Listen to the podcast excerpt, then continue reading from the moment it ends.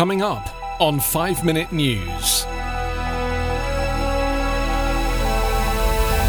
UK's Johnson urges spirit of togetherness to combat virus.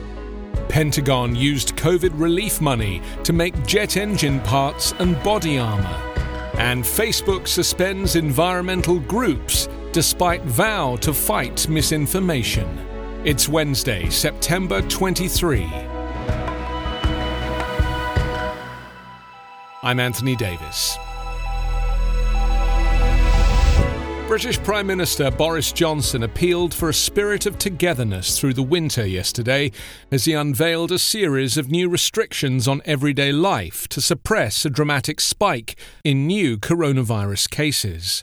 Warning that the restrictions could last for six months, Johnson voiced his hopes that things will be far better by the spring when a vaccine and mass testing of the population could be in place. Perhaps the most high profile change centred on pubs, restaurants, and other entertainment venues in England, which from Thursday will have to close at 10 pm. Johnson also changed course and urged people to work from home where possible. He said stiff fines will be imposed on anyone breaking quarantine rules or gathering in groups of more than six, while the use of face masks will be expanded to include passengers in taxis and staff at bars and shops. He added that the government's change of tack was necessary in light of a recent uptick in cases and warned that further restrictions may have to be taken in coming weeks if people fail to abide by the rules. The other nations of the UK, Scotland, Wales, and Northern Ireland also tightened restrictions, in some cases going further.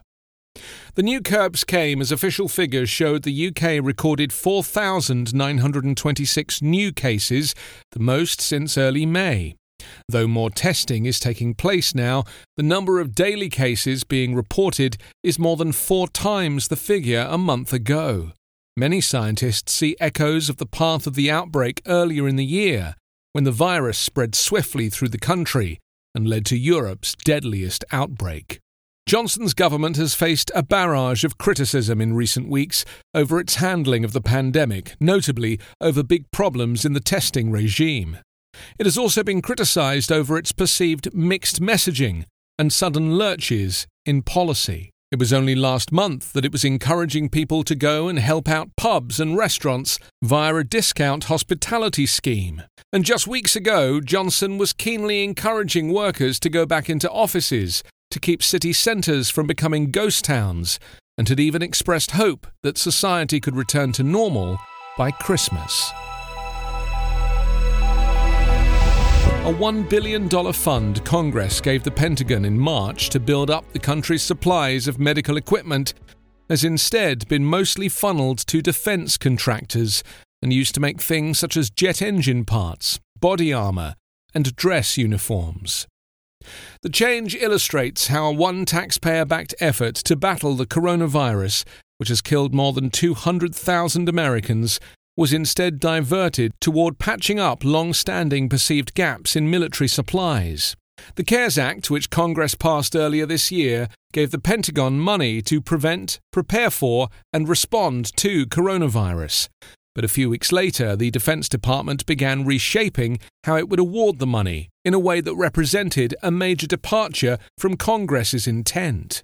The payments were made even though US health officials think major funding gaps in pandemic response still remain. Robert Redfield, director of the CDC, said in Senate testimony last week that states desperately need $6 billion to distribute vaccines to Americans early next year. Many US hospitals still face a severe shortage of N95 masks. These are the type of problems that the money was originally intended to address.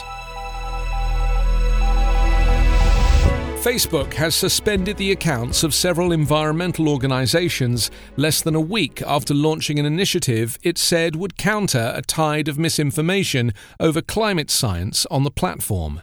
Groups such as Greenpeace USA, Climate Hawks Vote, and Rainforest Action Network were among those blocked from posting or sending messages on Facebook over the weekend. Activists say hundreds of other individual accounts linked to indigenous, climate, and social justice groups were also suspended for an alleged intellectual property rights violation. The suspended people and groups were all involved in a Facebook event from May last year that targeted KKR & Co., a US investment firm that is backing the Coastal GasLink pipeline, a 670 kilometre long gas development being built in northern British Columbia, Canada. The suspensions, the day before another online action aimed at KKR & Co., has enraged activists who oppose the pipeline for its climate impact and for cutting through the land of the Wet'suwet'en, a First Nations people. In a statement, a Facebook spokesperson said, Our systems mistakenly removed these accounts and content. The suspensions came just a few days after the social media giant said it was launching a climate science information centre to counter widely shared but misleading posts that reject the established science of the climate crisis. You can subscribe to 5 Minute News on YouTube with your preferred podcast app. Ask your smart speaker or enable 5 Minute News as your Amazon Alexa flash briefing skill.